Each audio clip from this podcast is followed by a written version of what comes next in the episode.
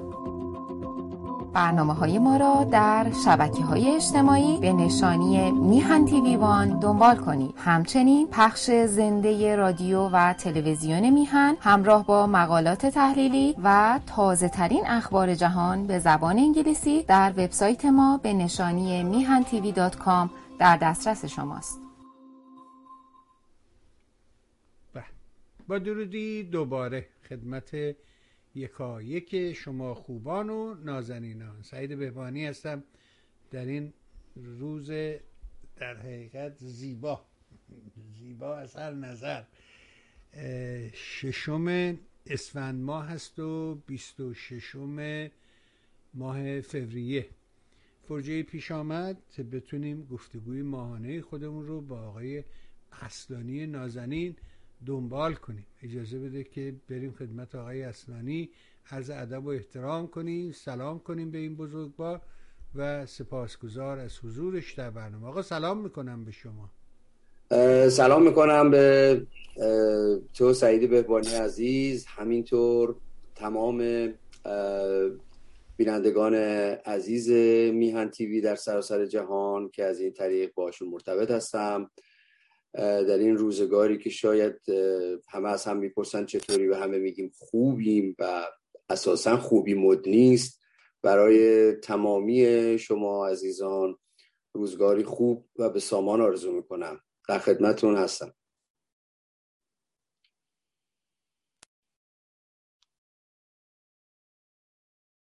و ممنون و سپاس از همه مهرت.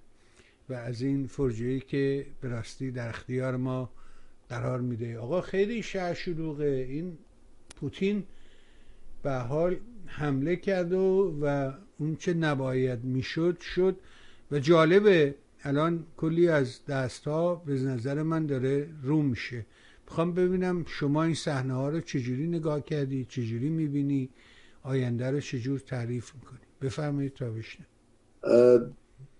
به واقع باید اینطوری بگم که این موضع شرماور و تباه به هر حال ما خودمون رو ایرانی می‌دونیم. درسته که اون وطن از ما دریق شده اون میهن رو در واقع یه جور بی میهن و بی وطن هستیم به یک معنا. اما به هر حال به عنوان ایرانی شناخته میشیم. واقعا این موضع شرماور و تباه رسانه های ایرانی که به فرموده عمل می‌کنند و دولت مردان ایرانی. همین پیش از اینکه خدمت شما برسم خبر رو که تعقیب می‌کردم از آخرین تماس تلفنی رئیسی و پوتین خبرگزاری های ایرانی سخن گفتن. مشخص هم نبودش که آیا واقعا این تماس تلفنی که رسانه ای شد به درخواست ایران بود یا به درخواست روسیه که با توجه به اون برخورد تحقیرآمیزی که پوتین چندی پیش در استقبال از رئیسی داشت به نظر میسه زده تو سرش و ازش خواستن که این حرف رو بزنه. دلیل اینکه همه حرفش این بود که ناتو رو مقصر دونسته و اظهار امیدواری کرده در این تماس تلفنی که حمله روسیه به اوکراین باعث ایجاد امنیت در منطقه بشه و به طرف تمام منطقه بشه. بعد از اون هم در واقع تخت حوزی های بیت علی خامنه ای مثل علی شمخانی و مثل وزیر امور خارجه همه اینا ناتو رو مقصر دونستن. در واقع فلاکت حکومت اسلامی در اینجاست که در اوج بحران که تازه امروز شکل گرفته این ستن به ویژه رئیس جمهور به اصطلاح ایران اسلامی نقش بوخچی ناتو و پوتین رو دارن عهدهدار میشن. و این خب مسبوق به سابقه هم هست. اگه خاطرتون باشه در فایل صوتی که از محمد جواد ظریف افشا شد و به بیرون اومد و همگیمون گوش دادیم. در یک جایی از اون فایل این سخن بودش که در دوران قاسم سلیمانی پوتین هر وقت می‌خواسته که موضوعات سیاسی و مسائل مورد علاقه کشور خودش رو پیش ببره قاسم سلیمانی رو می‌خواسته و به فرموده قاسم سلیمانی عمل می‌کرده. خب این سیاست خارجی که اینا مدام ازش از استقلال و عزت و حکمت و اقتدار رو ازش دم می‌زنن به چنین فلاکتی افتاده. دومین صادر کننده گاز جهان هستیم ما دست کم روی کاغذ. و در این شرایط شاید اگر شاید اگر می‌تونستن اینها از این خلع استفاده بکنن به نفع منافع خودشون باشه. حالا اینه که منافع ملی که اساسا بیمورد در مورد اینها به صلاح بتونیم در مورد حرف بزنیم. اما به واقع این همخانی که در حقیقت رئیسی امروز اعلام کرده اینا یه جور مایه شرمساریه. این رو شما بذارید در کنار توییت امروز امیر عبداللهیان که نوشت بحران اوکراین رو همه رو گفت ریشه در اقدامات تحریک ناتو داره. این فقط خب. اونا نیستن آقا همه این بله. کشوری هم همینجوری افتادن دنبالش از علیزاده نمی‌دونم سفارت سبزی و غیره بله. همه بله. یه خط گرفتند و البته نگیم, هم... البته نگیم همه خارج کشوری ها اون بخشی از خارج کشور که در حقیقت اسم می‌بریم و اینها به... به همین اعتبار درست میگید یعنی بعضی که الان سکوت کردن یعنی نمی‌خوان نجسشن می‌خوان ببینن که اوضاع چه خواهد شد ما بدون هیچ اما و اگری میبایستی که این حمله رو در واقع بازگشت به تزاریست در دوران مدرنه ما اصلا نمی‌تونیم سکوت بکنیم. یعنی انسان نمی‌تونه مقابل چنین چیزی سکوت بکنه.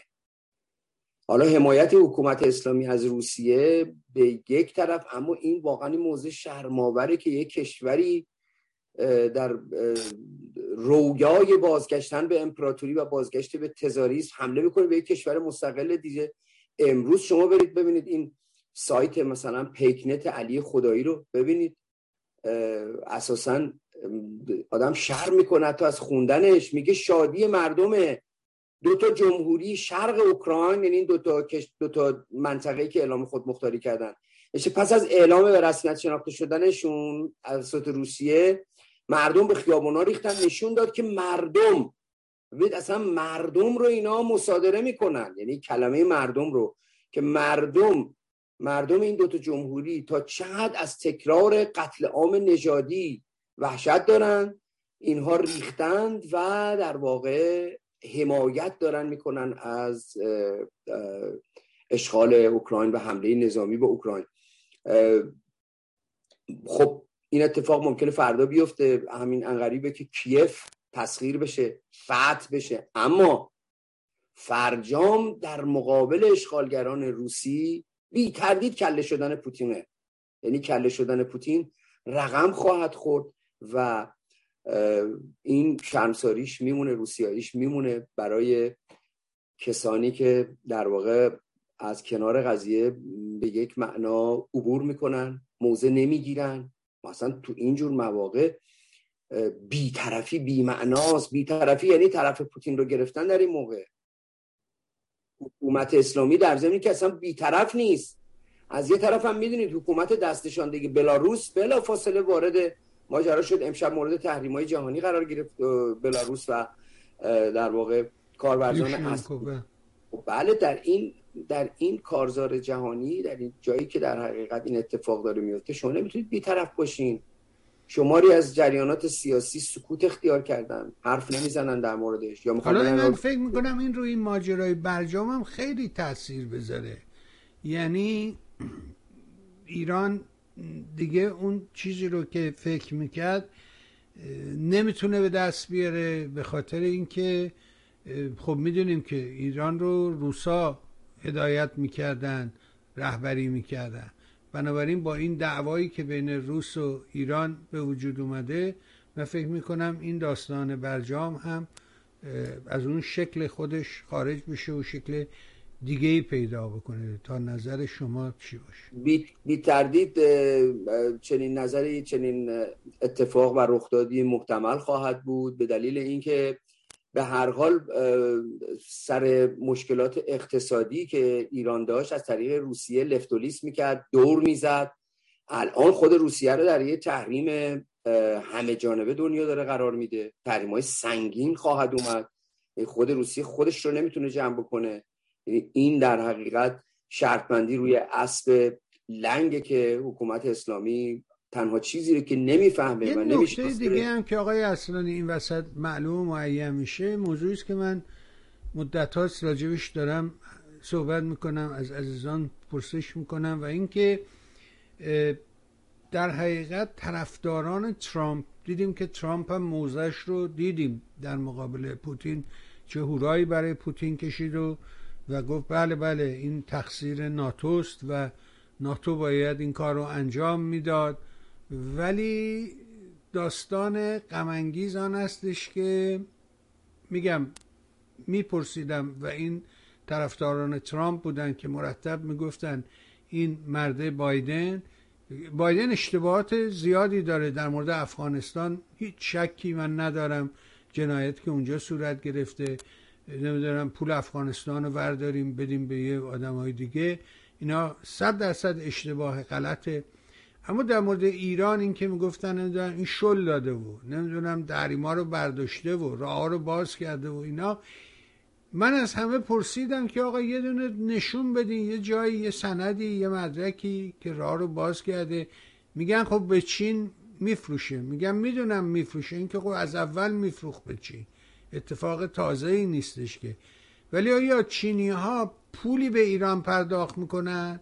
ایران کسب درآمدی کرده تا این ماجرای سویفت باز نشه تا این ماجرای مسائل بانکیشون حل نشه من فکر نمی کنم اتفاقی صورت بپذیره. و اینجا الان داره در حقیقت بایدن رو نشون میده که واقعا آدم سفتیه اینجوری که میگن ظاهرا نیست. هم دست کم توی این موزگیری های چند ساعت اخیر که بعد از حمله پوتین و روسیه یه نوع نظام ولایت فقی توی واقعا توی روسیه درست کرده. این دو تا چهار سال بشه رئیس جمهور بعد زاپاسش رو بیاره مدودف رو بذاره اونجا خودشون پشت کارا رو انجام بده بعد دوباره. خب اصلا این یک شرمساری بزرگه برای کسانی که هنوز و هنوز متاسفانه تحت عنوان چپ تحت عنوان چپ با مصادره این نام در واقع حمایت می‌کنن پشتیبانی می‌کنن یا دست کم سکوت می‌کنن نسبت به حرکاتی که پوتین داره می‌کنه. در دوران مدرن داره تزاریزم رو می‌خواد برگردونه تو رویای بازگشت به امپراتوری بزرگ روسیه هست. خب یه بخشی از جامعه ایرانی متاسفانه همیشه اینگونه بوده که مسائل رو از با یه نگاه توت ابین و با یه نگاه ساده بین ساده می‌کنه همه چیز رو میریزه توی کفه و ما دیدیم دست کم بعد از این چند ساعت حمله جو بایدن و دیگر کشورهای مهم دنیا یعنی جهان متمدن و آزاد دیدیم که موضع منطقی و درست خودش رو سر این قضیه گرفت و میگم ممکنه همین چند ساعت دیگه تو خبرها بودش که کیف سقوط کنه فتح بکنن اونجا رو به اصطلاح.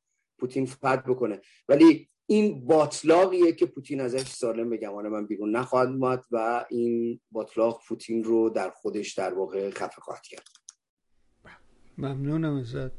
به موقع بود و به جا بود. اما قبل از اینکه وارد پرسش های دیگه بشم جالب بودش که از عزیزان تشکر می‌کنم. ممنونم که به حال حواسشون به من هست و دقت می‌کنن. من تاریخ ها رو همه اشتباه گفتم. امروز پنجمه و در حقیقت ششم نیست و پنجمه. بیست و ششم هم نیست و بیست و چهارم. همه ممنون از عزیزانی که از طریق تکست و توییت و اینها به من خبر دادن. ممنون. اگه تو دادگاه نوری بود الان وکلای نوری یک ساعتی در حقیقت در مورد این تاریخ ها شما رو میپیشوندن آره والا همینطوری. شانسی آوردیم که منو نبردن اونجا.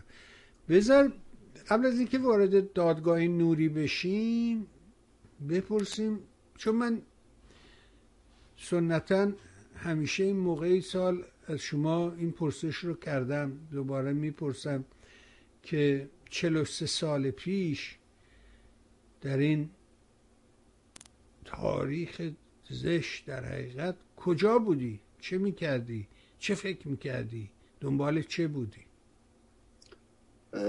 قرار شد شما سوالای سخت از ما نکنید ولی به هر حال ما حالا برای پس راهی فردا پس فردا راهی بیمارستان و عمل و اینجور چیزها هستیم بر جهت من قرار بود که درست سالگرد این رخداد با شما صحبت کنم که عمل جراحی پیش اومد که در واقع اخیر افتاد و حالا ما شما رو در حقیقت قافلگیر کردیم. برای بله دیگه به هر جهت حالا ما فردا پس همون جواب جواب میدیم. امسال در حقیقت پیش از اینکه بگم من اون من و بسیاری از هم نسلام آیه بهبانی عزیز و بینندگان محترم ما در حقیقت اون چیزی که میگم من و بسیاری از هم نسلام از اوایل سال 57 شاید به نوعی به خدمت انقلاب در اومدیم.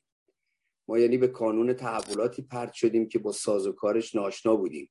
من یه جوان 21 ساله ای که در یه کانون پر آشوب قرار گرفتم از فرجامش هم کمتر کسی خبر داشت. بی خود نگیم می‌دونستیم. برای بسیاری دشمنی همه رو من نمیگم مطلق نمی‌خوام بکنم برای بسیاری دشمنی با شاه و نظام گذشته که من حالا وارد میشم توضیح میدم فهم خودم رو با شما قسمت می‌کنم. بیشتر پیروی از مد اون روز بودش تا مبارزه هدفمند. حکم شور بود تا شعور.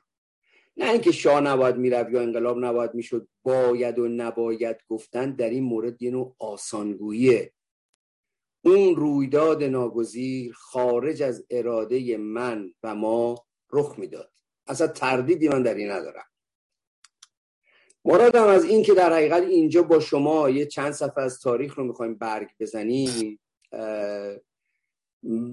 رفتن به اون لحظاتیه که من در حقیقت توی اون جنین عاطفیش متولد شدم قبل از اینم که اصلا از خودم بپرسم اصلا این فرصت به دست داده بشه که بپرسیم چه اتفاقی رو افتاده سر از زندان در آوردیم. آقای بهبانی عزیز بیرندگان محترم امسال خیلی در مورد 57 صحبت شده یعنی انقلاب اسلامی 57 صحبت شد. به روایتی بیش از سه میلیون نفر به استقبال خمینی رفتن. گل به پاش ریختن. اشک باروندن از فرودگاه مهرآباد تا بهزرا به گونه ای که ماشینش امکان حرکت پیدا نکرد و ناچارن اونایی که یادشون هست همسر سال من هستن به ناچار با هلیکوپتر به بهزرا رسوندنش. هر بهمن و هر 22 بهمن برای من به شخصه یادآور اون رخدادیه که 43 سال از اون سنگینی آوارش که به رگ و پی تمامیمون تهنشین شده هنوز خلاصی نیافتیم. چهار دهه پیش یا بیش از چهار دهه پیش ما رفتیم تا وضع موجود رو تغییر بدیم که حق بود. شورش کردیم که حق بود. ده بار دیگه من این جلوی این دوربین رو اعتراف می‌کنم.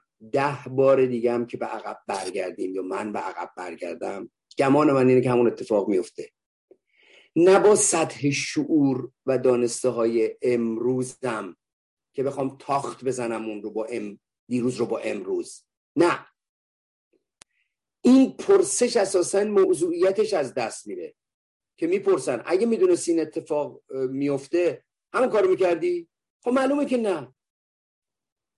شعور دیروز من یا اون چیزی که من فکر می‌کردم شعور دیروزمه. به میزان بسیار زیادی کم شعوری و شاید بی شعوری فردان بوده. آنگونه که شعور امروز من یا اون چیزی که امروز شعور می‌دونم یحتمل کم شعوری فردای من رقم بزنه. این مشکل رو جایی دیگه باید جستجو کرد. مشکل کسونیه که هنوز دبه می‌کنن جر می‌زنن.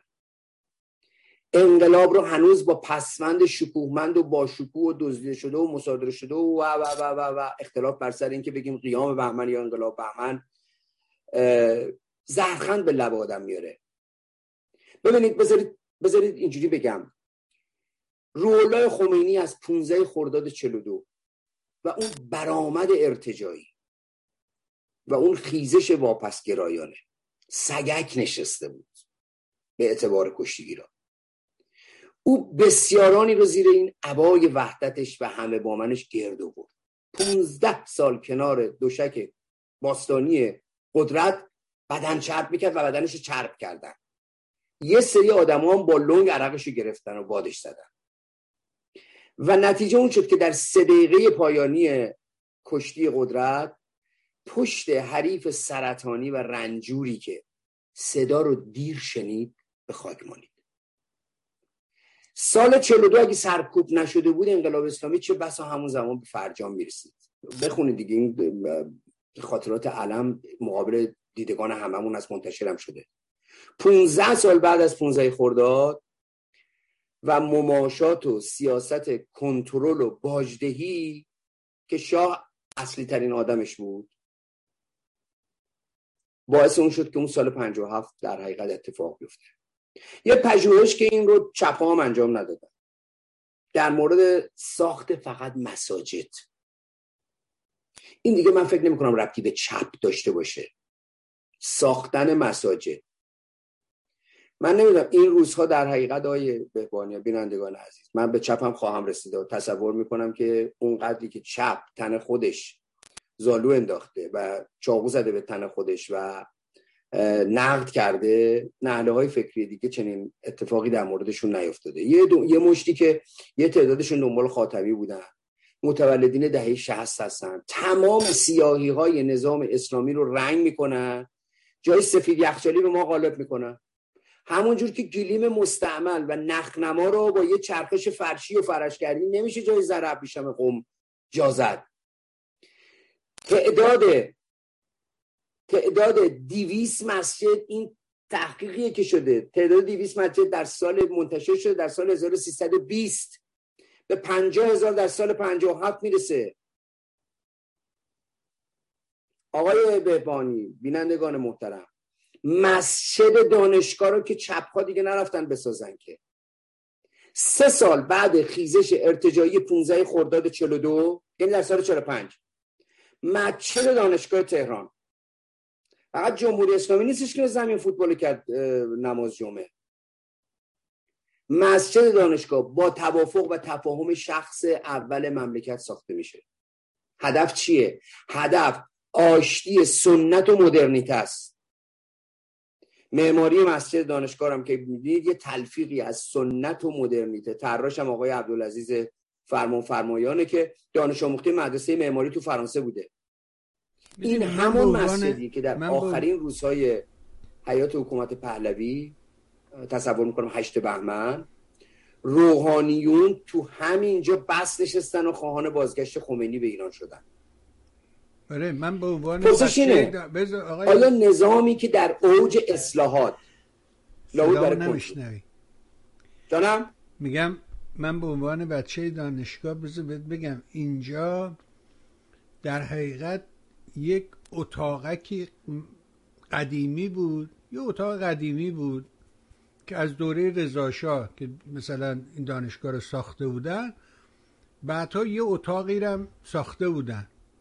همین جایی که مسجد هست نه به این فضای بزرگی. یک اتاقکی یه اتاق سه در چهار بود. کهنه. اسمش بود نمازخونه. مدام می‌رفتن اونجا کسی هم نمی‌رفت واقعا. حالا اینجا رو درست کردن برای کسانی که اهل نمازن بتونن نماز بخونن. که بعد اینو یه مرتبه زدن زمین و این بنای با شکوه رو درش ساختن. حق با شماست کاملا. فرمایش درست اینه آقای بهبانی از بینندگان محترم. شب آمدن وسط دانشگاه مناره برپا کردن مسجد ساختن. بدن خمینی رو وقتی من میگم کنار دوشک کشتی باستانی و قدرت یه سری آدم چرب کردن کی چرب کرده؟ اون مقدار که من می‌فهمم. اون مقداری که من تاریخ برگ زدم. کسی یه خط اعتراض نمی‌کنه که بابا وسط دانشگاه جای برپا کردن منار نیست. کنترل جامعه و کنترل مذهب با جدا کردن مذهب از دولت و حکومت دو تا چیز متفاوته. اون مشاورهایی که هیچ کنیمشون چپ نبودن. تریلی لقباشون رو به زور می‌کشه. نگاهشون به کنترل دین بوده نه جدا سازی اون از عرصه اجتماعی.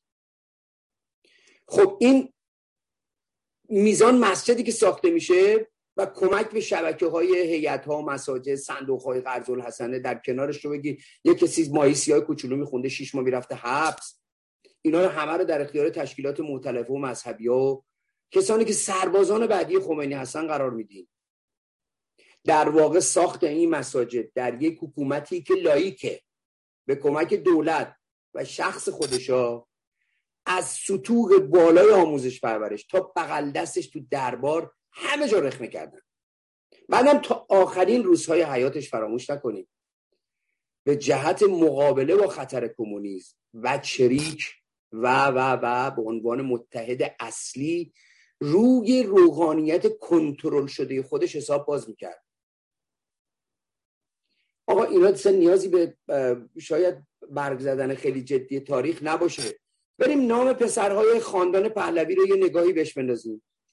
تمام پشت روی در واقع این اسامی ملقب به رضاست که اینا همه خودشون کمربسته امام رضا می‌دونن می‌رسم ما به نقد از گفتم به اون بخشی از چیزی که چپ خونده میشه و اون نقش به نقش را در شکگیری انقلاب به اون خواهم رسید. به جمله به گفتی هنرش نیز بگو خواهم کرد.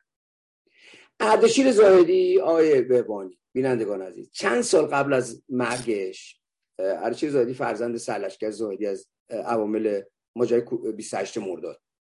قبل از مرگش یه سری اسناد رو به مؤسسه حقوق دانشگاه استنفورد اهدا کرد. تو خود این اسناد اومده دیگه قابل دسترسی میشه رفتی. بر مبنای این اسناد توی که از این اسناد هست. ابوالقاسم کاشانی و محمد بهبانی 800 هزار ریال. شعبون جعفری 200 هزار ریال.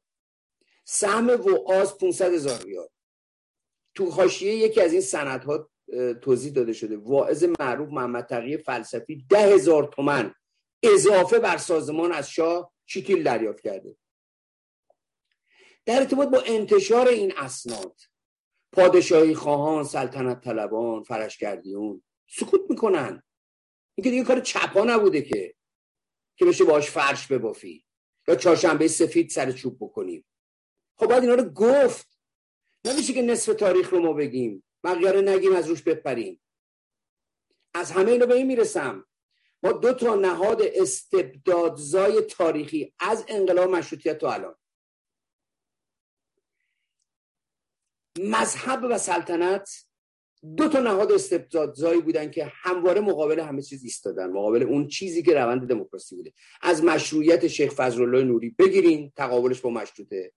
از همشانگی و همراهی آیت الله کاشانی با شعبون این تعفن مرغوب.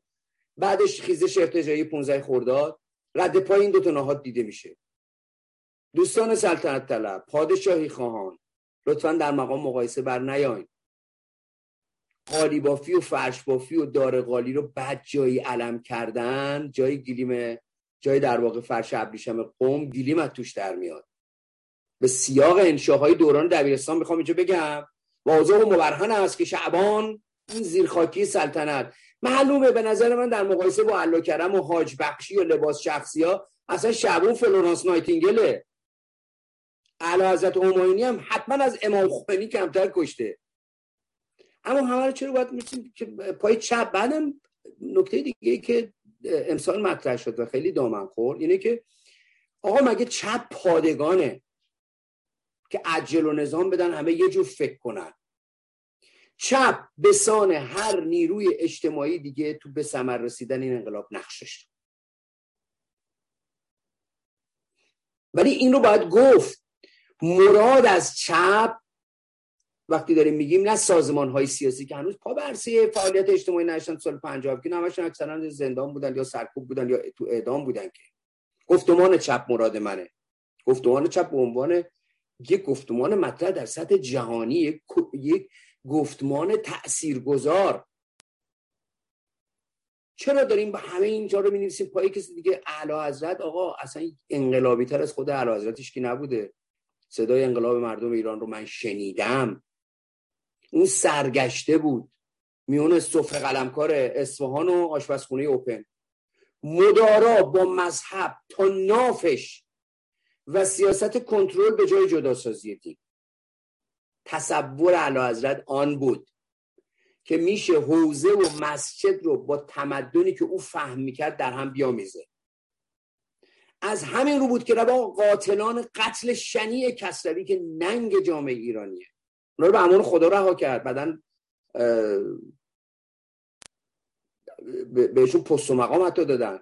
حالا کسایی از اهالی سلطنت آباد و جریان های تاریخ مصرف دار که باید برای تلفظ نامشون هم مثل فرش کرده اینا باید سه ما بری اکابر اسمشون رو یاد بگیری. تمایل دارن و آگاهانه جل می‌کنن که تمام اون فاجعه رو بنویسن مثلا پای چپ کدوم چپ؟ وقتی ما داریم میگیم کدوم چپ رو داریم ازش صحبت می‌کنیم. ببینید اینا یه جعل دیگه هم می‌کنن. هر جا بخوان راستروی و حمایت از حاکمیت رو مطرح بکنن بعد از در حقیقت یعنی تو اوج سال شست راستروی رو می‌ذارن جای یعنی می نویسن راستروی چپ رو می نویسن پای حزب توده ایران و سازمان اکثریت و بقیه رو حذف می‌کنن. این جهله. این تحریف تاریخه. هر جا می‌خوان چپروی رو بزنن اون دوتا رو می‌ذارن کنار. این وریا رو می‌زنن مثل اقلیت را کارگر کومله پیکار رزمنده و و و.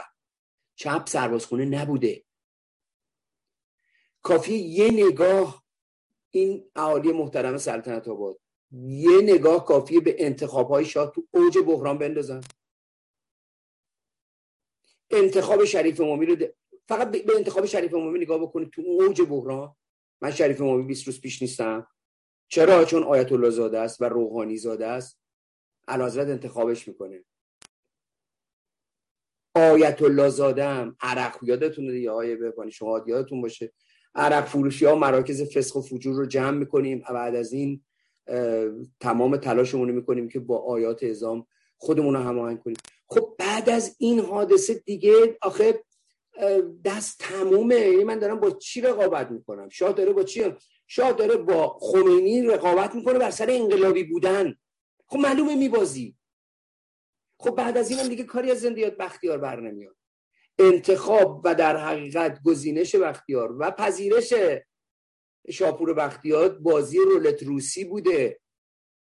دست تموم شده بوده. خب معلوم آقا با یه آپرکات ناک اوت می‌کنه. بیش از همه کسانی که شما تیغ رو به صورت اینو می‌کشین با تیغ رو بکشین روی شخص اول مملکت. صدای انقلاب رو شنیدم. من هم با انقلاب شما هماهنگم. خب این حالا می‌رسیم به اصل ماجرا. یکی میگه خب حالا حالا تو چی میگی به عنوان یه جوان 21 ساله که تو اون بودی؟ من میگم با شهامت اعلام کردم هیچ وحشتی هم ندارم. بارها و بارها در همین از همین دوربین و روبروی شما گفتم انقلاب اسلامی انقلاب اسلامی. اون انقلاب اسلامی بود شد خورده شد. انقلابی که اسلامی بود رهبرش اسلام شعارش اسلام استقلال آزادی جمهوری اسلامی آزادیش کسی متوجه نبود. استقلالش هم اون چیزی بود که خمینی تو متنش داشت اسلامش فقط معلوم بود. انقلاب اسلامی یک انقلاب ارتجایی بر ضد یک مدرنیته آمرانه و از بالای شاهنشاهی بود. بر مبنای زمینه های مذهبی و یک انقلابی که مذهبی بود. شد و فرجام یا با رهبری یک مجتهد. خمینی علم بازگشت به اقتصاد توحیدی و جامعه بی طبقه رو بلند کرد. آوردن بهش بر زمین و برای بسیارانی فراموش نکنیم در اون دوران برای بسیارانی در گفتمان آن روزگار در واقع محورش عدالت بوده. برخلاف امروز که گفتمان اصلی دموکراسیه. پرچمدار مبارزه ضد امپریالیستی شد آقای خمینی. دشمنی و ضدیت او با امپریالیسم. آقا این حرف بی ربطه که ما بگیم خمینی عامل امپریالیسم بود. نه خمینی ضد امپریالیسم بود. خیلی هم ضد امپریالیسم بود. اما ضدیت خمینی با امپریالیسم در اون روزگار از موضع 100 درصد ارتجایی بود. به سان دشمنی داعش و القاعده و ابوبکر بغدادی. او اما تونست در اون خلا در جایی که همه رو گرفتن کردن حبس هر کی نمی‌خواد پاسپورتشو بگیره گمش از این مملکت نمی‌خواد عضو حزب رستاخیز بشه. حزب فقط حزب الله رو پایش رو در حقیقت همونجا ریختن. هر کی نمی‌خواد عضو حزب رستاخیز چه پاسپورت بگیره گمشه. اون تونست از این خلا استفاده بکنه. با آزادی دستبازی که داشت یعنی در دورانی که نه از اینترنت خبره نه واتساپ است نه تلگرام است هیچ چیز دیگری نیست. از توی نجف و از توی نقلوشاتو یه خط می نویسه تا آخرین روستاها آخوندا با اولاغی که سوارش بودن می بردن همه جا پخش می‌کردن. رهبریشو حق کرد و تظاهر کنندگان عمدتا توسط طبقه متوسط. رو بدون این که بیشترشون بدونن جمهوری اسلامی چیه. اونها رفتن زیر یعنی بهتره بگیم رفتیم. رهبری یک آخوند رو پذیرفتیم. رهبری یک روحانی رو. رهبری که وعده می‌داد بلافاصله اون رو مشروط به هر وعده ای که داد اون رو مشروط به اسلامی بودن کرد.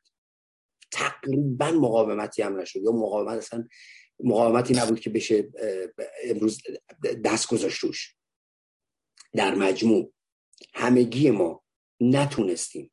مقابل گفتمان اسلامی گفتمان خودمون رو داشته باشیم. چرا امروز کمتر از دکتر سنجابی و ملی هایی که میرن اونجا زانو می‌زنن کلا برمیدارن دست آقا رو ماچ می‌کنن گفته نمیشه. خب معلومه چپ به دلیل اینکه نیروی بزرگتری خطاش هم بزرگتره. اینها رو همه رو گفتم تا به این ماجرا برسم. نمی‌خوام نقش رو در حقیقت کم بکنم. یه هفته بعد پیروزی انقلاب اسلامی این برای این برای ماجرا رو هم میگیم. آقای بهبانی هر جا احساس کردی که من دارم زیاد حرف می‌زنم و از کپونم خارج میشم بگو که من در حقیقت این یه هفته بعد از پیروزی انقلاب اسلامی بخش از روشنفکران و اعضای اصلی کانون نویسندگان به دیدار رهبر بزرگوار میره دیداری که غیر فرهنگیه به تمامی سیاسیه. در این دیدار پیام کانون خطاب به خمینی خونده میشه. بخش مهمی از روشنفکری ایران به خدمت آقا می‌رسه تا بهش بگه آقا ما مقابل شما نیستیم ما اما دیدار با قدرت. در اون شرایط معنایی معادل به حضور رسیدن داشت. اینا رو همه باید گفت. نمیشه نصفیش رو بگیم نصفیش رو نگیم. دکتر رضا براهنی نویسنده و روشنفکر بزرگ ایرانی. در نامه ای که تاریخ هفت دی پنجا و هفت به زیرش ثبت شده.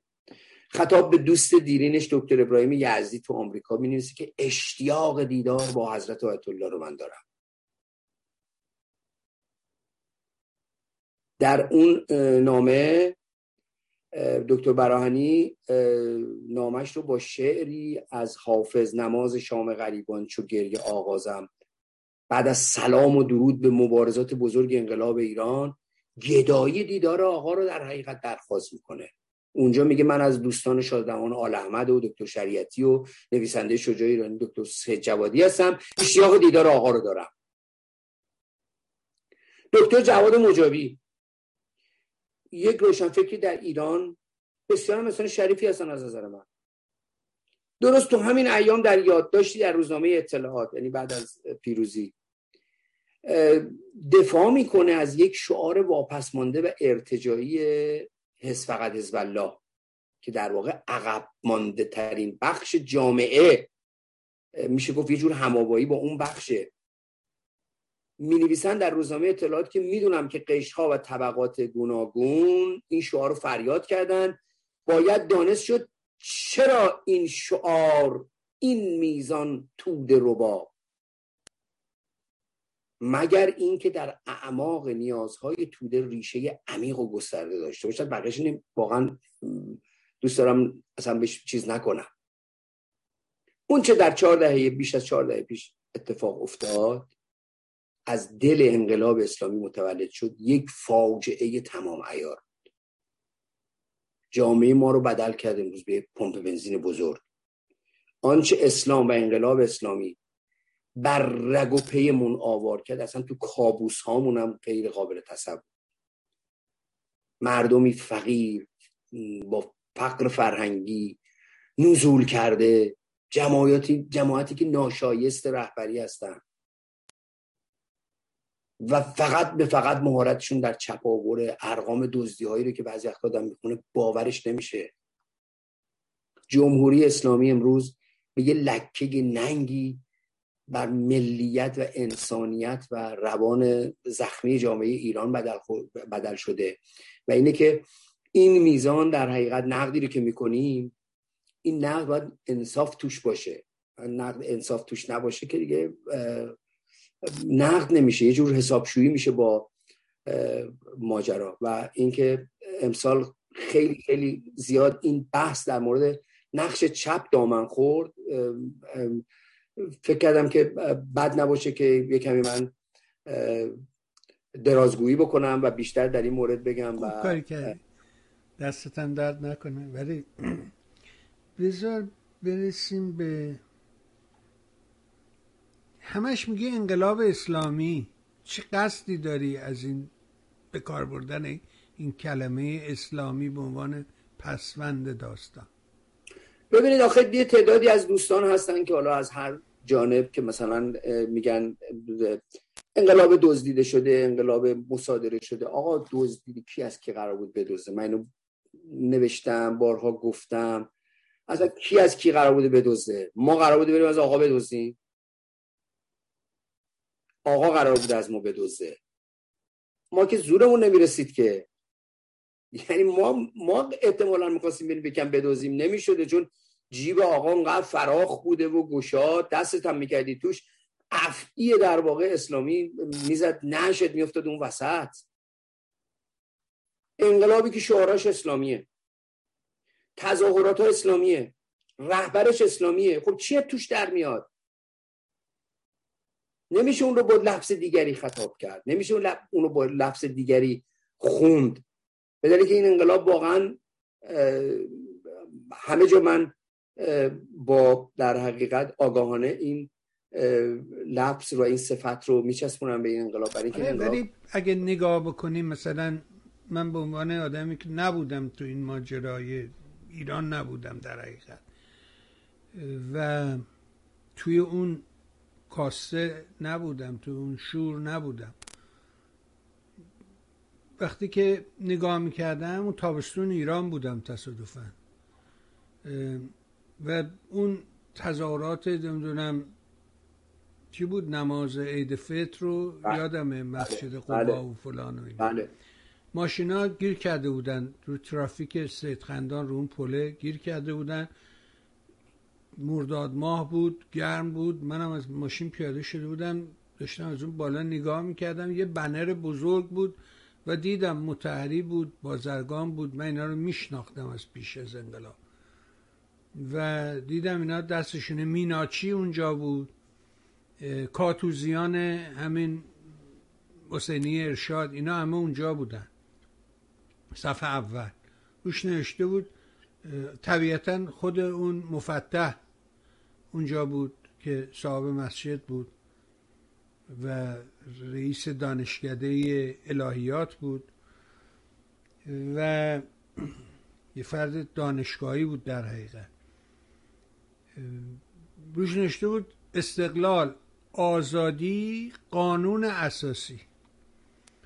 و تا ماجرای 17 شهریور و این داستان ها که من ایران بودم همین دنبال استقلال آزادی قانون اساسی بود. تا آبان که بیر زدن بی خودی زیر خمینی حالا به چه دلیلی کی چرا حرکتش دادن یهو اسم خمینی اومد وسط. تا قبلش اصلا صحبتی نبود. چرا بود؟ به خاطر اینکه همون چله ها و فلان اینا بر اساس همون دروغی بود که به سر چلکه ها پرده و سکته کرده بود. اینا گفتن ساواک کشتش. و مصطفی. و اون چله های مصطفی برگزار می‌شد. ولی تمی نداشت. تمش دنبال قانون اساسی بود تا شاه هم اومد یهو گفت انقلاب و شنیدم و بعد یهو کشیده شد. اینکه یهو رنگ عوض کرد برای من حیرت انگیزه. پاسخی داری براش؟ ببینید اینکه در حقیقت بر سر اینکه چرایی انقلاب چگونگی جان. نه, تغییر قانونی منظورت بود؟ نه اینکه یهو از ماجرای استقلال آزادی قانون اساسی یهو چرخید به سمت انقلاب اسلامی. اینو... خود سعید جان خمینی رو خیلی از چیزاش یعنی در واقع سیاست اون به واقع عین دیانتش بود. یعنی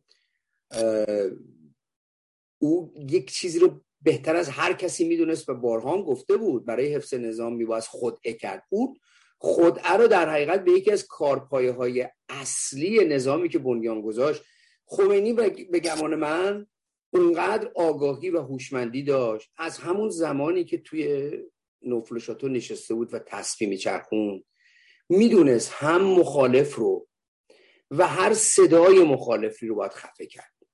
آقا زورش نمی‌رسید اول. هر آن چیز هر مقداری که اومد جلو و زورش بیشتر شد بیشتر کشت. شما برید در همین کتاب هستش مال آقای بازرگان انقلاب ایران در دو حرکت. و بعد خب خاطرات هاشمی رفسنجانی هم در کنارش هست. بازرگان در اون انقلاب ایران در دو حرکت میگه که ما قرارمون با آقا این بود که روحانیون تو حکومت شرکت نکنن. آقا رو ببریم قوم یه جای معنوی درست کنیم. عین واتیکان مقام معنوی روحانیت حفظ بشه. یه همچین در حقیقت برنامه ای داشته.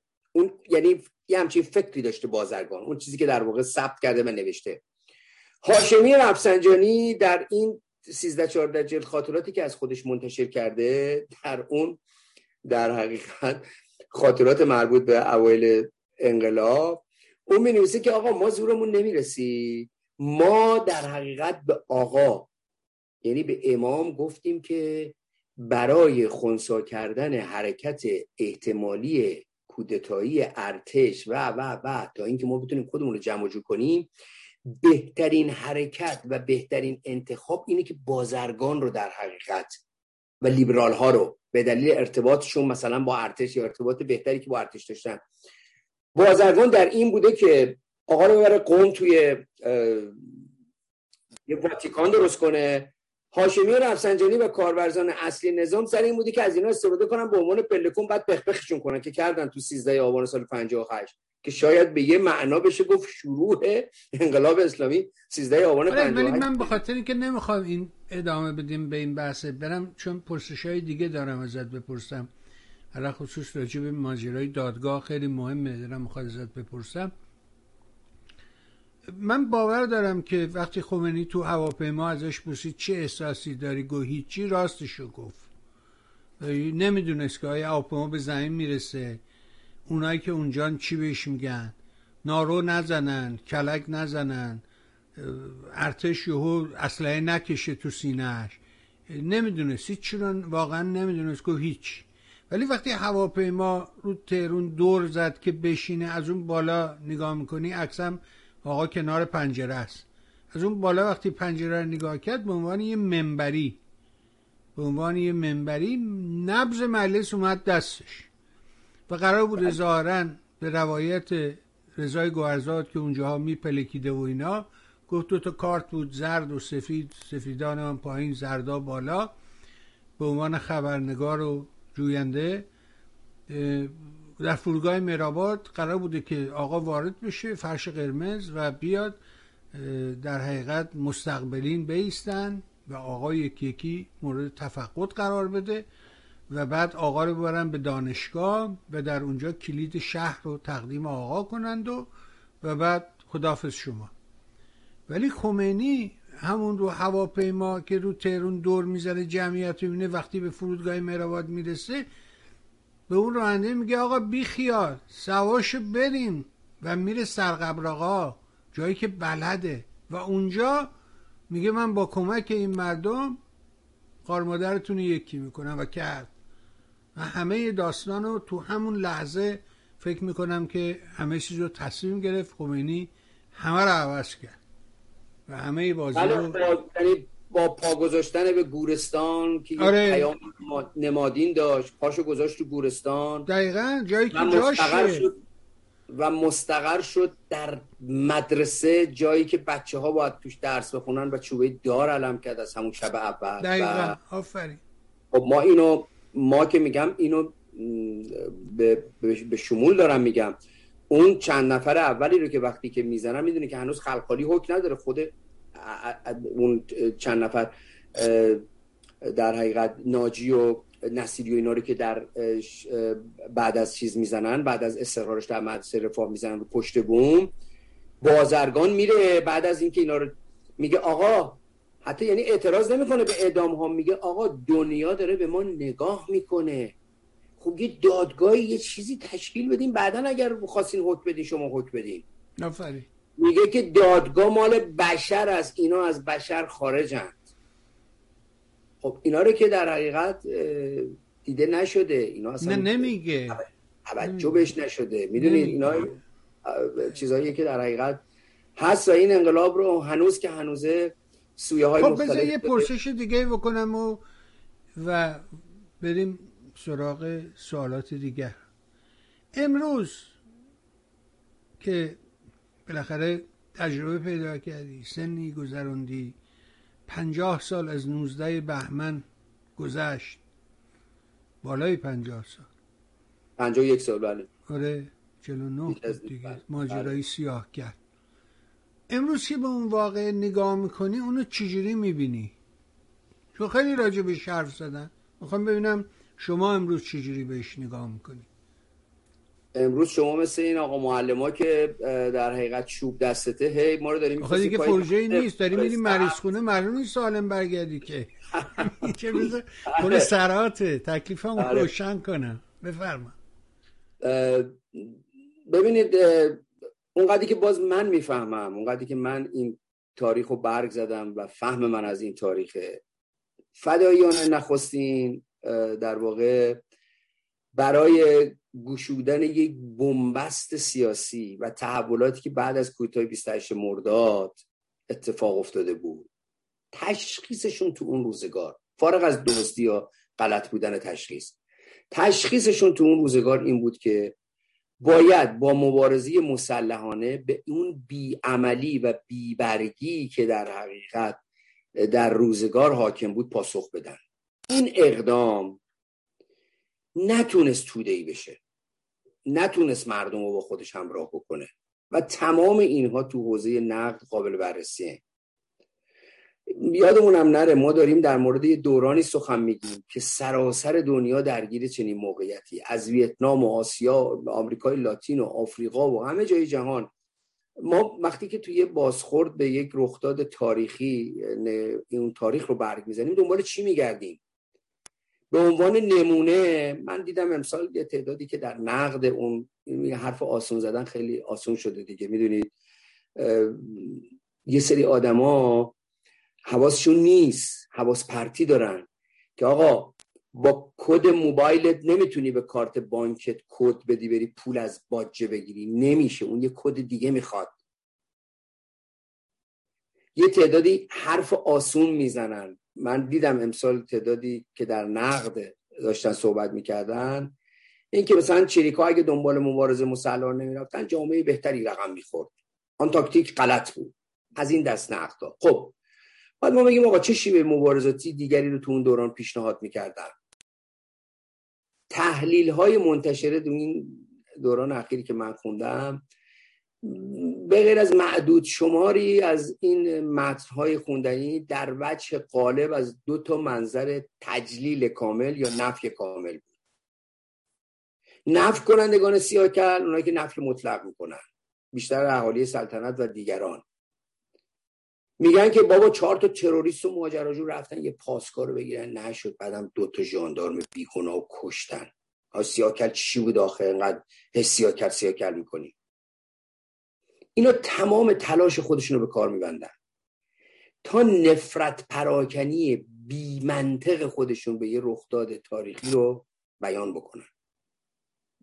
بنمایش هم در نزد اهالی سلطنت آباد چپ ستیزیه در دیگران در واقع قرض های سیاسی. عمدتا این از میگم از جانب اهالی سلطنت آباد به محلات دیگه در واقع تزریق شده. این ساده کردن و ساده گفتن بسان اونه. ما امروز بیایم بگیم که بابا این اسپارتاکوس هم خیلی خودخواه بود و زد یه مش برده بیچاره رو زد کش. خب بهتر بود مثلا می‌رفت سنای روم با این مثلا سناتورا مذاکره می‌کرد تو خزینه میشستن من این برده های بیچاره رو کشتن نمی‌داده یا مثلا این امیلیان و زاپات های بی سواد تروریست ماجراجو رفت یه سری دهقان رو به کشتن داد. آخرش هم هیچ و هیچ. خب این قصه رو ساده کردنه.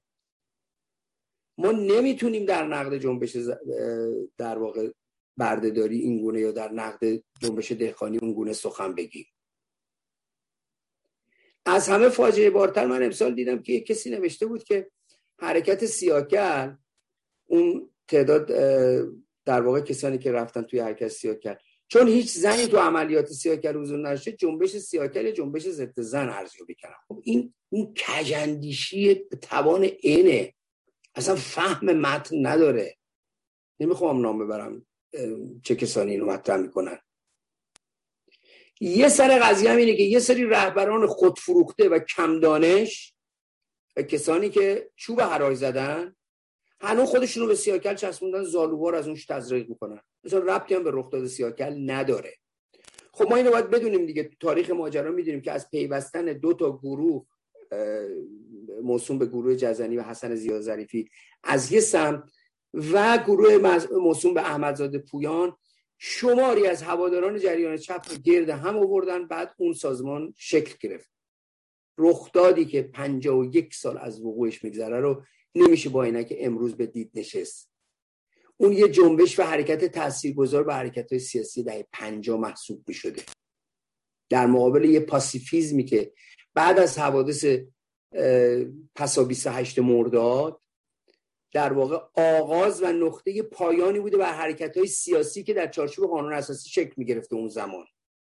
نقد حرکت مسلحانه به تب جنبش چریکی یه موضوعیه که پرسش های فراوانی داره و کاملا قابل نقده و باید هم نقدشه ولی ما نمی‌تونیم بیایم بگیم که حرف بیمالیات بزنیم که میگیم آقا مثلا حسن زیاد ظریفی و بیژن جزنی و مسعود امانزاده مثلا تروریستن اینا مثلا همپایه ابوبکر بغدادی هستن. خب این اصلا ناانصافیه یعنی بیعدالتیه به یک معنا. شما نمی‌تونی امیر پرویز پویان و همسنگ بن لادن بکنی که. گفتم اینم ربطی به اون چه بعدتر رهبران خودفروخته و کم دانش که هنوز زالوار از سیاکل ارتزاق می‌کنن ربطی به رخداد سیاکل نداره و هنوز میشه در موردش بیش از پیش صحبت کرد.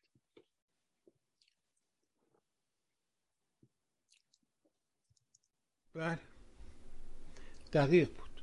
بذار برم اینو ببندم. برم سراغ دلم تاپ تاپ می‌کنه که بپرسم ازت. مگه و وقت ندارم؟ و اون ماجرای روند دادگاه تا کنون امروز هم ایرج مستاقی به عنوان شاهد و شاکی و در حقیقت مبده و مبتکر این جریان در مقابل دادگاه قرار گرفت و فکر می‌کنم دیگه این آخرین صحبت های او بود. در دادگاه. می‌خوام روند دادگاه رو ازت بپرسم. چون از روز اول اونجا حضور داشتی از پیشش بودی توی روند شکگیری توی این مسائل وقتی که در حقیقت پلیس صداد کرد و ازت سوال کرد و اینها حضور داشتی.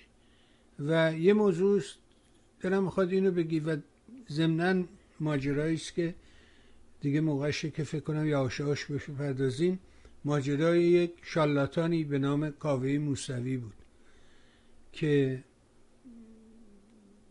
به حال او هم تو دادگاه شاهد بود.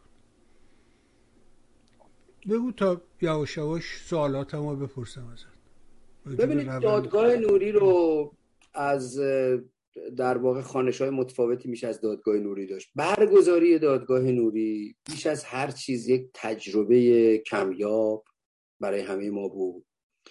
فارغ از هر فرجامی فرصتی یگانه از سویه مهم از درس آموزی برای دادخواهان و جنبش دادخواهی در واقع به وجود آورد. علت حضور حمید نوری در جایگاه متهم و در دادگاهی بین المللی و معتبر. از روز بازداشتش تنها یه چیز بود. مشارکت در همه کشی 67 حضورش در زندان گوهردش. علت حضور این میزان شاهد تو دادگاه نوری هم همین بود. شهادت بر بودن نوری در زندان گوهردش. این دادگاه تو سوم ماه به پایان می‌رسه. حکم نهایی هم صادر خواهد شد. به داوری من محکومیت نوری قطعیه. از همون روز نخست که با تلاش های ایرج مستاقی و چند تا از دوستان مسئله بازداشت نوری در فرودگاه آرلاندو در سال 2019 کلید خورد.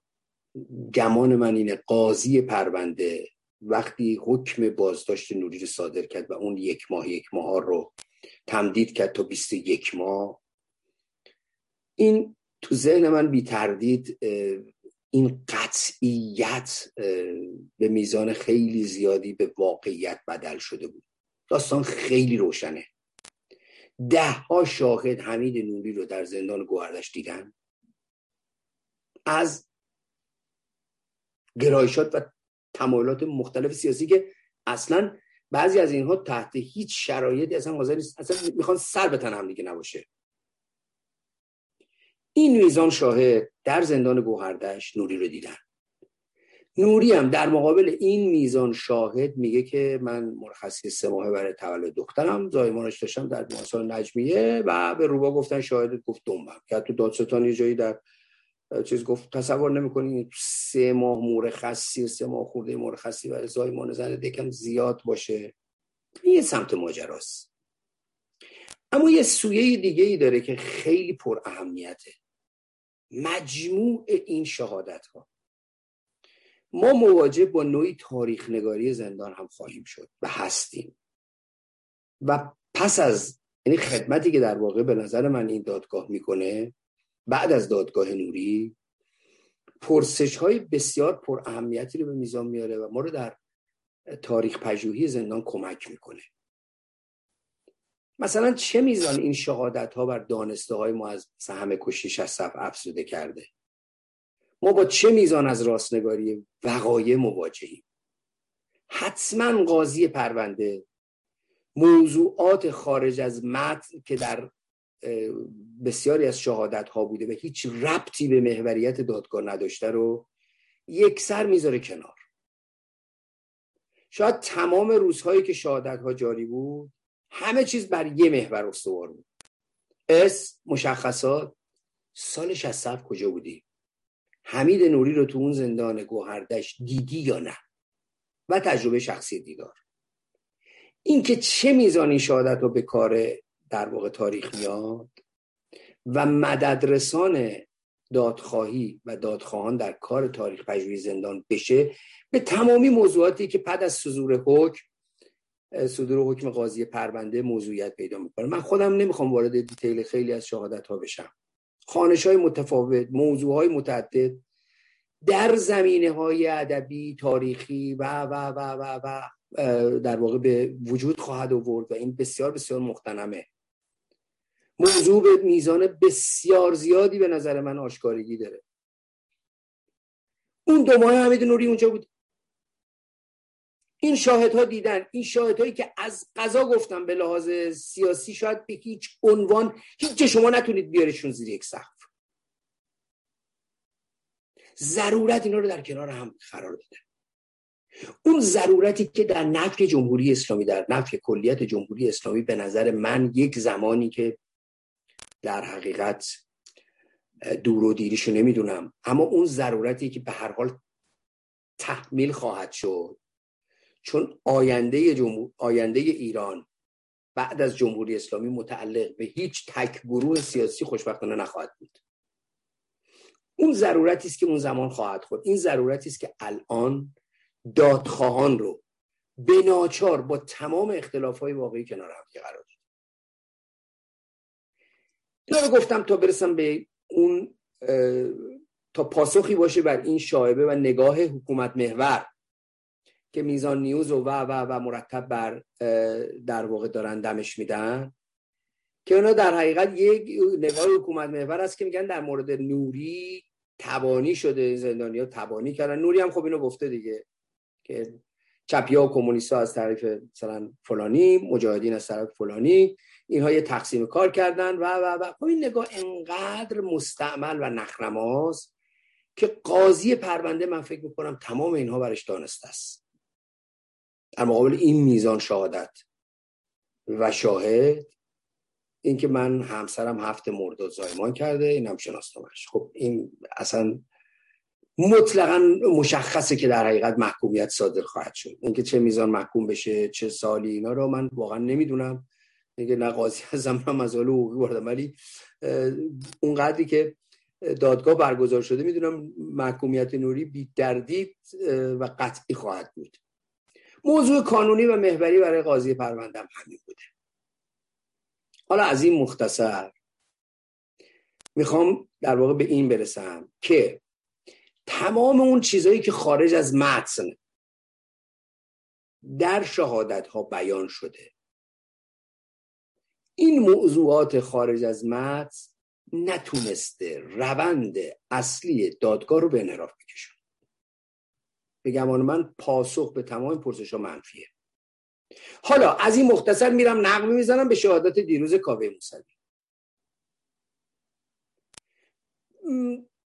من تو این فرصت کوتاه بذارید نظر خودم در مورد کلیت ماجرا بیان کنم. هر کس و مطلقا هر کس در برپایی این دادگاه در بدام انداختن حمید نوری در بازداشتش و شهادت هایی که تاکنون اومدن شاهد ها سر سوزنی مددرسان بازداشت و دستگیری نوری و ثبت شهادت بود. از نظر من باید با دیده مثبت بهش نگریسته بشه.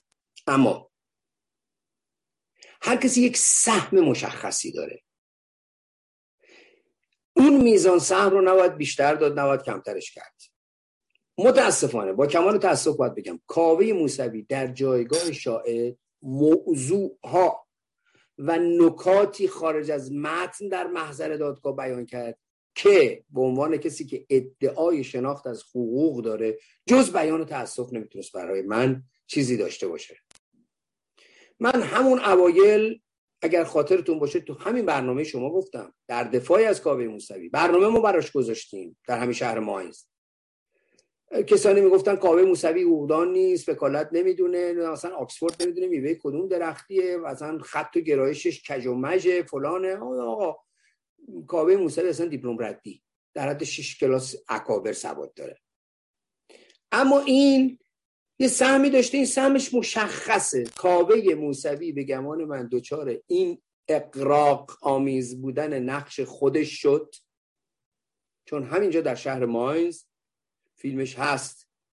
که گفت من برای من صد و خورده نفر پروفایل درست کردم سر 60 رو فلان می‌کنیم. عطای مهاجرانی رو اونجوری در واقع دستم بهش می‌زنیم. اینا رو اینجوری می‌کنیم. من بهش گفتم که آقای موسوی کاوه جان اجازه بدم یکی رو که زایدین بزرگ کنیم بعدا به بقیه می‌رسیم. این محکمه وجدان و عدل و انصاف میگه که هر کی یه برگ و یک قدم برداشته برای جنبش دادخواهی سهمشو بهش به همون میزان بهش بگیم. کاوه موسوی از یک جایی فکر کرد سهمش بیشتر از اون چیزیه که باید بهش داده بشه و بیشتر از اون چیزیه که باید گفته بشه. بعد دست زد به اون حرکاتی که در واقع به اون صحبت خارج از متنی که نه در روند حقوقی و قضایی پرونده می‌تونه موثر باشه نه در فرجام دادخواهی و حکمی که برای نوری اینکه نوری چجوری دستگیر شده. ببینید کاوه موسوی به قاعده باید این فهم رو می‌کرد. اگر این سوراخ می بود اگر این سوراخ می بود که نوری چجوری دستگیر شده. وکلای نوری که پول می‌گیرن برای اینکه این سوراخ ها رو تونل جلوه بدن. بی تردید ده بار توی دادگاه حاضر نشدن حتی اصلا نقب بزنن به این ماجرا. شعور وکلای نوری می‌رسید و می‌رسید که نرن سر این قضیه. چون برای رئیس دادگاه مطلقا به گمان من اهمیت نداره نوری چرا دستگیر شده. اصلا نوری رو فریب دادن آوردن. دم این آدمایی که نوری رو فریب دادن آوردن اینجا گرم. این شبیه این میمونه که اینجا وکلای نوری مدعی بشن که کسانی که اینو فریب دادن مثلا ایرج مستاقی و دوستانش نوری رو تو سال 67 هم فریب دادن گفت گولش زدن گفتن آقا برو این آدم رو بکش. اتفاق که نیفتاده که. فریبش دادن کشتنش اینجا. حتی اکثر ادعایی که در واقع کاوه موسوی و خیلی از کسانی دیگه مطرح می‌کنن اینه دیگه نه؟ اصلا قاضی پرونده به این فکر نمی‌کنه که نوری چه جوری دستگیر شده. قاضی پرونده گمان من اینه. که موضوع اصلیش اینه حمید نوری چه کرده؟ دستش تو چه جنایتی آغشته است؟ نه اینکه اون چجوری دستگیر شده. کاوه موسوی از یک جایی ریل عوض کرد. و این ریل عوض کردن جز این که خوراک تبلیغاتی بده. در واقع آگراندیسمان بکنه پروپاگاندای جمهوری اسلامی و میزان نیوز و این فیلم هایی رو که می‌بینید کردن این چغلی که چغلی که دیروز در حقیقت در مورد نیمای سربستانی کرد. خب این که قبلا خودت کاوه موسوی همراه با ایرج مستاقی توی برنامه شرکت کرده بودن و اساسا چیزی رو به زبون نیاورده بود. کاوه موسوی. کاوه موسوی من خاطرم هست. می‌گفت ایرج مستاقی در حد قهرمانای ملی ما و در حد ستارخان و باقرخانه خب اینکه نیمای سربستانی فیلم گرفته اون فیلمو که پنهان نکرده که نیمای سربستانی همینجا تو همین برنامه من یه بار همون اول به اعتبار همین فرمایش شما که هر کسی رو به اندازه خودش اعتبارش رو حفظ کنیم و پوان بهش بدیم همون یه بار صداش کردیم اومد اینجا و همین حرفا رو زد. همین حرفایی که داری میگی که او در حد ستارخان است او باقرخان است او یه سردار ملی است او قهرمان است او اینجور است اونجور است. منم یه ماجرایی های بهبانی عزیز بینندگان عزیزم خوبی و در یه برنامه مشترکی شما در همون ابتدا در یکی از همین کانال های تلویزیونی با او داشتی بله. از همونجا خط عوض شد در حقیقت و شما اعتراض کردی تو اون برنامه. من ببینید می‌خوام بگم این این چه فاصله ایه که یه کسی رو اولا فیلم که در واقع فیلم مخفی نبوده که نیمای سربستون رو تیزر یه فیلمی رو همه جای دنیا آقا فیلم اسکار که هیچ کس نمی‌بیند هیچ تیزر درست می‌کنن پخش می‌کنن. چیز مخفی اونجا مطرح نشده که. کسانی که در واقع بهانهگیر هستن و در حقیقت نیش می‌زنن می‌خوان لاغر کنن کل این پرونده رو. آقا شما اصلا برید به ایرج مستاقی 20 ندین. یه کاری کرده ایرج مستاقی و دوستانش. نمی‌خواد بهش 20 بدین. بدین 13 بدین 12 آقا یه کاری کرده این آدم که این کار در حقیقت تو این ماجرای دادخواهی ما در این برای اولین باره که یه آدمی بابا ما اینجا محاکمه داشتیم کاظم دارابی سر میکنوس علی وکیلی راد سر تیکه پاره کردن دکتر شاپور بختیار نمی‌دونم انیس نقاش و, و همه این آدم ها کسانی بودند که به دلیل عملیات برون مرزی در اینجا خف شدن. یه آدمی در ایران دستش به خونه نزدیکترین عزیزان ما رو برده تنابکش کرده یا نقش داشته در این تنابکشی. این خف شده اینجا. عملیاتی که دستگیر شده این آدم یعنی اون روند بسیار بسیار پرسرعت بوده لحظه ها و ثانیه ها در واقع نقش داشتن توی این ماجرا. حتما ایرج مستاقی می‌تونه خطا داشته باشه. حتی خودش هم در واقع این ادعا نداشته تا اونجا که من می‌دونم که من همه کارم در واقع بدون نقص بوده سر این ماجرا. حتما می‌تونه نقص داشته باشه. آقا 20 ندین بهش. اون نمره ردی نداره سر این ماجرا. یک امکانی فراهم شده دیگرانی اومدن. بابا این میزان از همهگویی در مورد کشتار 67 و ماجرای اون حکم و تباهی مذهبی اصلا سابقه نداشته تو تاریخ پس از انقلاب. ما نداشتیم همچین موضوعی رو. که از پیکاری و رزمنده و تودهی و اقلیت و اکثریت و, و همه و مجاهد در کنار همدیگه با تمام اختلافاتشون یک حرف رو بزنن و یک خاص رو. حمید نوری رو دیدیم. او باید محاکمه بشه. مجازات عادلانه بشه. خب اتفاق کمی نیست. خب این که از مریخ نازل نشده که از هوا نیفتاده به زمین. چرا میبایستی در واقع اون درگیری های شخصی؟ من که نمی‌تونم یه آدمی رو تو فاصله بسیار کوتاهی از مقام ستارخانی از روی اسب بکشمش پایین بگم آقا تو خود محوری خود شیفته ای فلان اصلا هست آقا اصلا هست. اصلا این چه ربطی به قاضی پرونده داره؟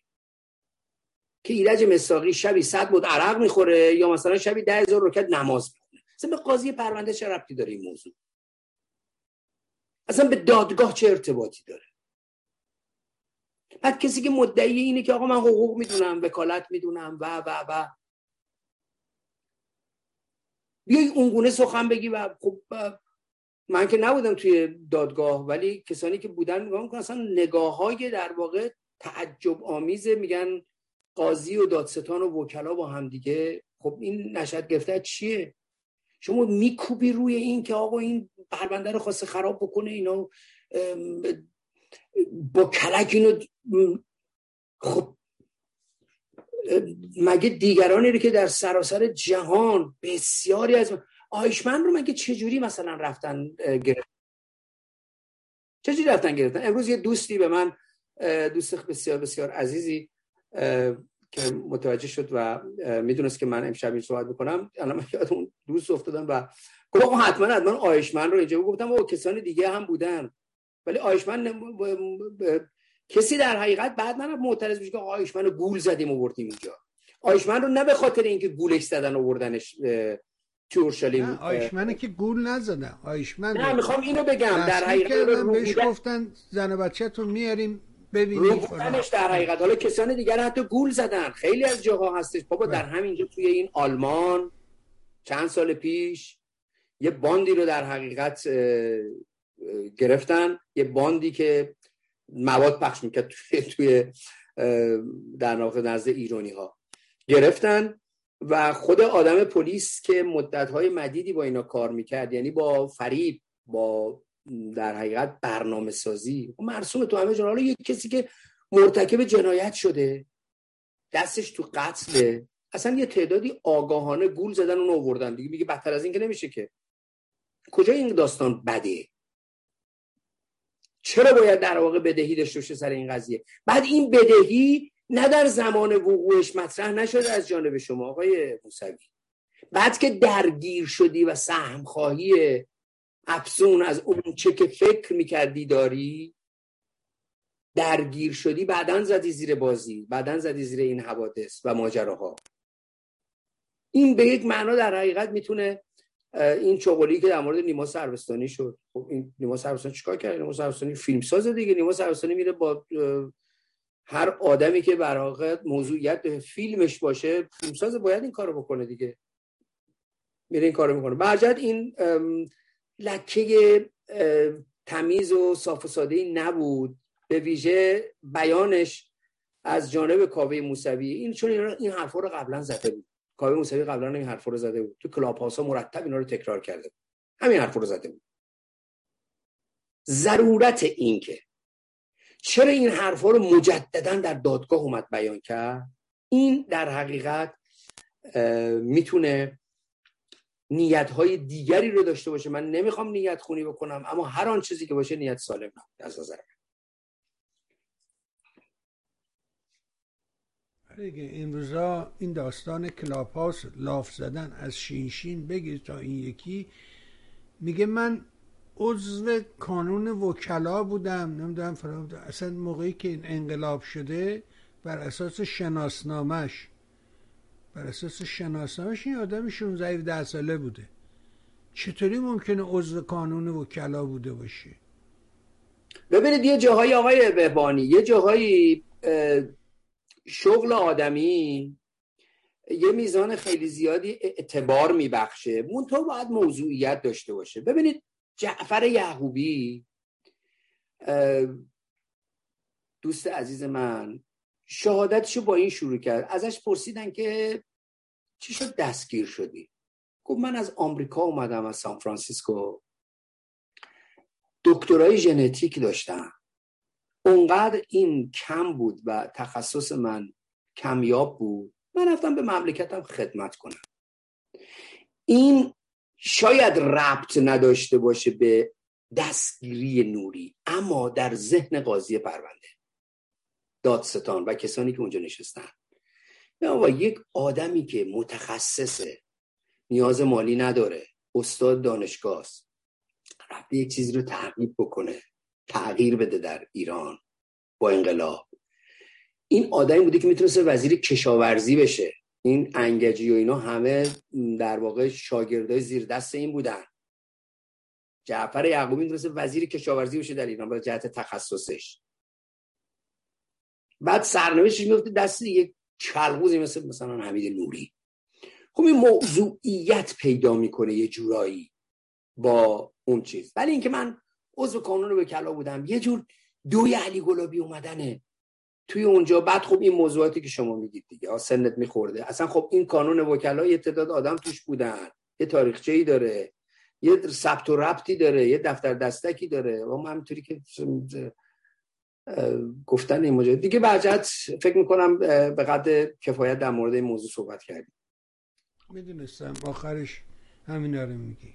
همیشه آخرش اینجوری می‌کنی. یه نمی‌دونم بالاخره چیکار باید کرد. اما تاثیر یه خطای ترجمان در مورد کار خودت بود. اون رو بله.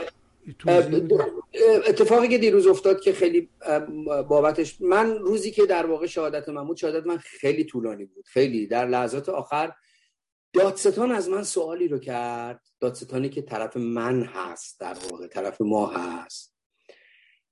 می‌خواست علت رو بدونه. گفتش که تو آماری که دادی در کتابت دیویست و پنجاه نفر گفتی حدودا از بچه های چپ در زندان گوهدش اعدام شدن. اون جدول چیزی که داری. بعد گفتی حدود دیویست نفر به نزد هیئت رفتند. خب من اصلا تمام تصورم این بود که من اینو شاید تو بازجویی اشتباه گفتم یا توی بازجویی پلیس گفتم. بعد وکلای نوری سر این در واقع اینو پیرن اسمون کردن که چجوری میشه دیویس نفر نزد هیئت رفته باشن دیویس پنجاه نفرشون کشته شده باشن. مگه میشه همچین چیزی؟ اینو مدام روش مانور دادن. حالا اون که این نه اشتباه من بوده نه اشتباه حتی دادستان. اون تیکه از کتاب کلا و گل سرخو که داده بودن به مترجم ترجمه بکنه. یک کلمه نزد هیئت رفتند و نرفتند رو اشتباه ترجمه کرده بود. من گفتم از مجموع 400 خورده ای بچه های زندانی دیویس نفر به دلایل مختلف مقابل هیئت قرار نگرفتند. این ترجمه کرده بود گرفتند. و بعد البته خب اونجا من این توضیح رو هم دادم که اساسا تا زمانی که جمهوری اسلامی پابرجاست هیچ کدوم از این آمارها آمار صد درصد واقعی و دقیق نمی‌تونه باشه. آمار واقعی زمانی در میاد. حتی با درصدی از خطا نه که مثلا فرض کنید اون مبنای 3700 نفری که آیت الله منتظری بیان کرده که واقعی ترین آمار به کشتار تابستون 67 واقعی ترینه چون آیت الله جیبش در نیاورده اون رو. این رو بر مبنای اون چی که حکام شهر کسانی که باهاش مرتبط بودن بهش خبر رو رسوندن گفتن اون آمار به نظر من جزء دقیق ترین آمار هاست. 3000 حدود 3700 با درصدی از خطا. شما 3700 تا رو دیگه نمی‌تونید بکنی 30000 تا. یعنی اون میزان اساسا نداشتیم ما. ببین شما وقتی مجاهدین کردن دیگه. چرا نمی‌تونی؟ اصلا هر میگم هر جریان دیگری که کرده باشه هر جریان دیگری که کرده باشه در حقیقت جز بزرگنمایی نیست. شما وقتی میگین سی هزار تا سی هزار تا که میگین این سی هزار تا در واقع باید یه چیزی حدود 90 هزار تا زندانی داشته باشیم. خب بعد میندازه آدم توی دردسر یعنی تو دردسر آماری میندازه این ماجرا. اصلا نیازی به این نیستش که ما برای نشان دادن توحش جمهوری اسلامی مثلا 3700 تا رو بکنیم 100 هزار تا یا بکنیم 30 هزار تا. اصلا نیازی به 3700 تا کم بوده. به حال این مسئله آمار من توی دادگاه هم گفتم گفتم که همین الان با همکاری تمام کشورهای درگیر جنگ جنگ جهانی دوم هنوز آمار دقیق و واقعی کشتار و هولوکاست مشخص نشده. هنوز دارن روش کار می‌کنن تیمای حرفه‌ای. از سازوکار هیئت مرگ کشتار در شهرستان ها اطلاعاتمون بسیار بسیار کمه بسیار کمه و این می‌تونه با درصدی از خطا درصد خیلی مثلا 5 6 درصد بالا پایین نمی‌تونه اون میزان اختلاف وجود داشته باشه. به حال این رو هم من توی دادگاه گفتم خوشبختانه این رو بعد از اون بلافاصله من در یادداشتی که برای دادستان پرونده نوشتم گفتم من به کتاب مراجعه کردم و قصه اینه و این ترجمه ترجمه اشتباهی بوده و اونها پذیرفتن که این در واقع مترجم اشتباه کرده. اینو من نگفتم که ثبت کنن. مترجمی که ترجمه کرده رفتند و نرفتند رو جابجا جا ترجمه کرده. این چقدر اهمیت در حقیقت ترجمه دقیق رو میرسونه توی موارد این گونه که برجد این رو تصدیح کردن امروز قاضی پروندم جز اسناد قرار داد. اون که کلاغ گل سرخ جز اسناد پرونده خب دو نفر رو معرفی می‌کنن.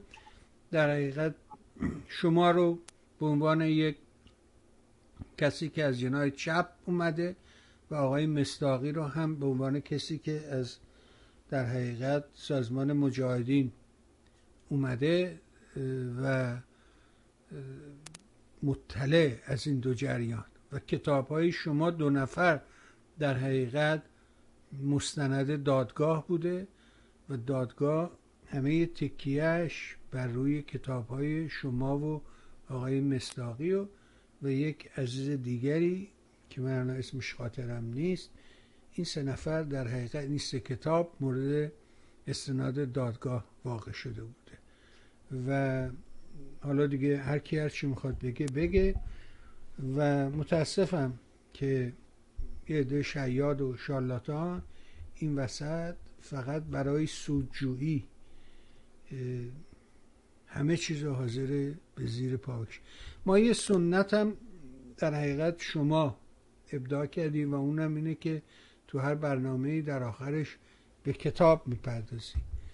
و این بار کتاب گورستان شیشه خانم سرور کسمایی رو معرفی می‌کنی. دلم می‌خواد که خودت به این کتاب بپردازیم ما تصویر رو می‌ذاریم روی صفحه و خودت ادامه بده. بفرمایید تا این کتاب من بالا قصد داشتم که این روایت هایی که در آواز نگاه از دریچه تاریک اومده 123 روایت رو فکر کردم که هر بار یکی از این روایت ها رو به جای معرفی کتاب الان هم که دادخواهی در حقیقت مطرح هست این رو چیز بکنم. اما این بار علت این که کتاب گورستان شیشه رو می‌خوام معرفی بکنم آن است که این کتاب در حقیقت خیلی ارتباط داشت با بحث امشب اون مسئله انقلاب دو تا رمان خانم کسمایی که یک روز پیش از آخر زمان و پیشتر در همین برنامه شما معرفی کرده بودیم و این گورستان شیشه ای یه جوری در واقع این تباهی اون اتفاق رو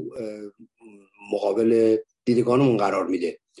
رمان گورستان شیشه ای اولین رمان سرور کسمایی که نخست به فرانسه منتشر میشه. حالا برگردان اون به فارسی توسط نشر گام نو در اختیار علاقمندان قرار گرفته. در رمان یک روز پیش از آخر زمان ما با یه تصویر غریب از غیبت اندیشه و فکر و بعدش هم اون سیاهی و جولودی موهایی که آبروی جهان شدن با قول احمد شاملو و بر سایشون بر پهنای ایران گسترده شد مواجه بودیم. در حقیقت تعلق و علاقمندی نویسنده به استوره در این اثر نیز گل درشته.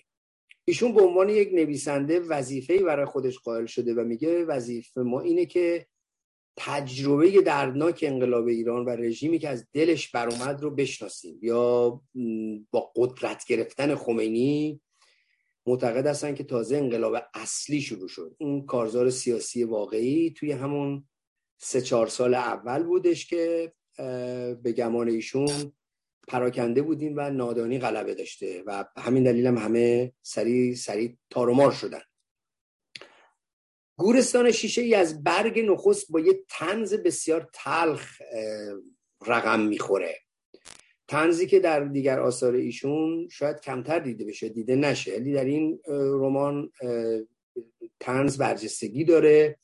در یه شب عرق و ورق در شبی که برق رفته و در تاریکی و سیاهی مطلق ساکنین یه خونه قرار دارند در واقع همه در حال الله اکبر گفتن و این جالبه که یعنی کسانی که عرق میخوردن و ورق بازی می‌کردند هم مخالفتی در حقیقت. یعنی صدای مخالف از کسی بر توی همون شبی که ساکنین یک منزل آشناها در حال ورق بازی و عرق خوری هستن یکی میگه آقا بریم ما یه الله اکبری بگیم دیگه. میگه آخه یکی میگه که آقا بریم روی چهارپایه الله اکبر بزنیم که چی بشه. آخه شبیه میمونه که خیلی مسخره است. شبیه اینکه یکی بره بالای چهارپایه داد بزنه زمین گرده زمین گرده. ملت نمیگن طرف دیوونه است. بعد روی دیوار سفارت آمریکا یه جایی با رنگ سرخ نوشته شده نیل آرمسترانگ اون کسی که اولین بار پاشو گذاشت رو ما به ما خیانت کرد و در انتظار فرود مرکب امام روی ماه باشیم. فردای نمایان شدن خمینی در ما شبی که ملت میرن به آسمون. همه کله ها به سمت بالاست. همه ماه رو نگاه می‌کنن که آقا رو بیابن گم شده رو بیابن. چون همه سرها بالاست زیر پا دیده نمیشه. زیر پا در واقع گودال هایی داره دهان باز می‌کنه که سیاهه تباهه. انگاری مردمی که فقط به آسمون نگاه می‌کنن دارن تبعید میشن به یه دوزخی زمینی که توسط یک اهریمن داره بنا میشه. این مردم و جامعه‌ای که دنبال منجی تو آسمون نگاه می‌کنن به آسمون دارن نگاه می‌کنن اصلا قادر نیستن جلو پاشون رو ببینن. چه گودال هایی چه گودال هایی در واقع خانم سروری کسمایی نقدی داره با اون بخش از روشن فکرانی که میگه بسیاری از اینها در خارج تحصیل می‌کردن. روسو و ولتر خونده بودن. بعد اینکه چگونه یک نظام تئوکراتیک ملایان رو نتونست باز بشناسه در واقع به گمان نویسنده هویت اون نسل ملغمه ای از مدرنیته گذشته باستانی و نگاه عارفانه به جهان و هستی ساخت بوده که این سه عنصر گذشته باستانی نگاه عارفانه به جهان و هستی در واقع بنمایه کتاب هم هست. نوشتن گورستان شیشه‌ای نه در فرانسه نه در تهران بلکه در اوج پروستاریکا در مسکو در ذهن نویسنده شکل می‌گیره. به این دلیل که شباهت خیابانهای اون روز مسکو و تهران در سال 57 رو تدایی می‌کنه و در حقیقت دیگر نکاتی که اجازه بدین تعریف نکنم گورستان شیشه در 327 برگ توسط نشر نوگام منتشر شده و من وقتی که این رمان رو میخوندم مدام بخشهایی از شعر احمد شاملو پیش از آن که در عشق غرقه شبم از عشق چیزی بگو در حقیقت روی مقابل دیدگانم شبیه عکس فوری میگذشت. اون تیکه معروف رو از شاعر بزرگ آزادی می‌خونم و پایان بخش در واقع درازگویی امشبم می‌کنم. بیتوته کوتاهی است جهان در فاصله گناه و دوزخ. خورشید همچون دشنامی برمی آید و روز شرمساری جبران ناپذیری است. آه پیش از آن که در عشق غرقه شوم چیزی بگو. چشمه ها از تابوت می جوشند و سوگواران ژولیده آبروی جهانند. اسمت به آینه مفروش که فاجران نیازمند ترانند پیش از آن که در عشق غرقه شوم از عشق چیزی درود بر شما. زنده باشی سلامت باشی. امیدوارم که از زیر تیغ جراحان سالم بیرون بیایی و به امید گفتگوهای بیشتر با شما و حضور پررنگترت در همه عرصه ها سپاس از همه مهرت و مثل همیشه برای خودت عزیزانت خانواده محترم و گرانقدر از صمیم قلب آرزوی بهترین داریم تا فرصت دیگر رو گفتگوی دیگه ممنون از شما جناب اصلانی نازنین. تشکر. بها بله. شنیدیم فرمایشات آقای اصلانی رو. امیدوارم این صحبت ها نیز کمکی به ما کرده باشد. اگر این برنامه چون سایر برنامه مورد توجه شما واقع شده است مهر کنید و سایت میهن رو به دوستانت معرفی کن. اپلیکیشن میهن رو یادتون نره. این اپلیکیشن کمکتون می‌کنه. به App Store برید اپ میهن رو دانلود کنید. این اپ با اپ های بازاری متفاوته. ما هزینه زیاد داریم برای ساختن اپ. بنابراین اپ رو دانلود کنید. شبکه های اجتماعی رو دریابید subscribe یادت نره و معرفی معرفی و like و subscribe یاد نره. share کنید. ویدیوها رو حتما لینک ها رو علی‌العموم همه رو share کن. چون تا وقتی که خودت می‌بینی خودت می‌بینی. ولی وقتی share کنی دوستان و همراهان شما هم خواهند دید و در توضیح و در حقیقت نشر این برنامه ها کمک می‌کنی اگر می‌توانی در زمینه مالی هم مدد رسان باش. از همه مهرت سپاس گذارم ممنون.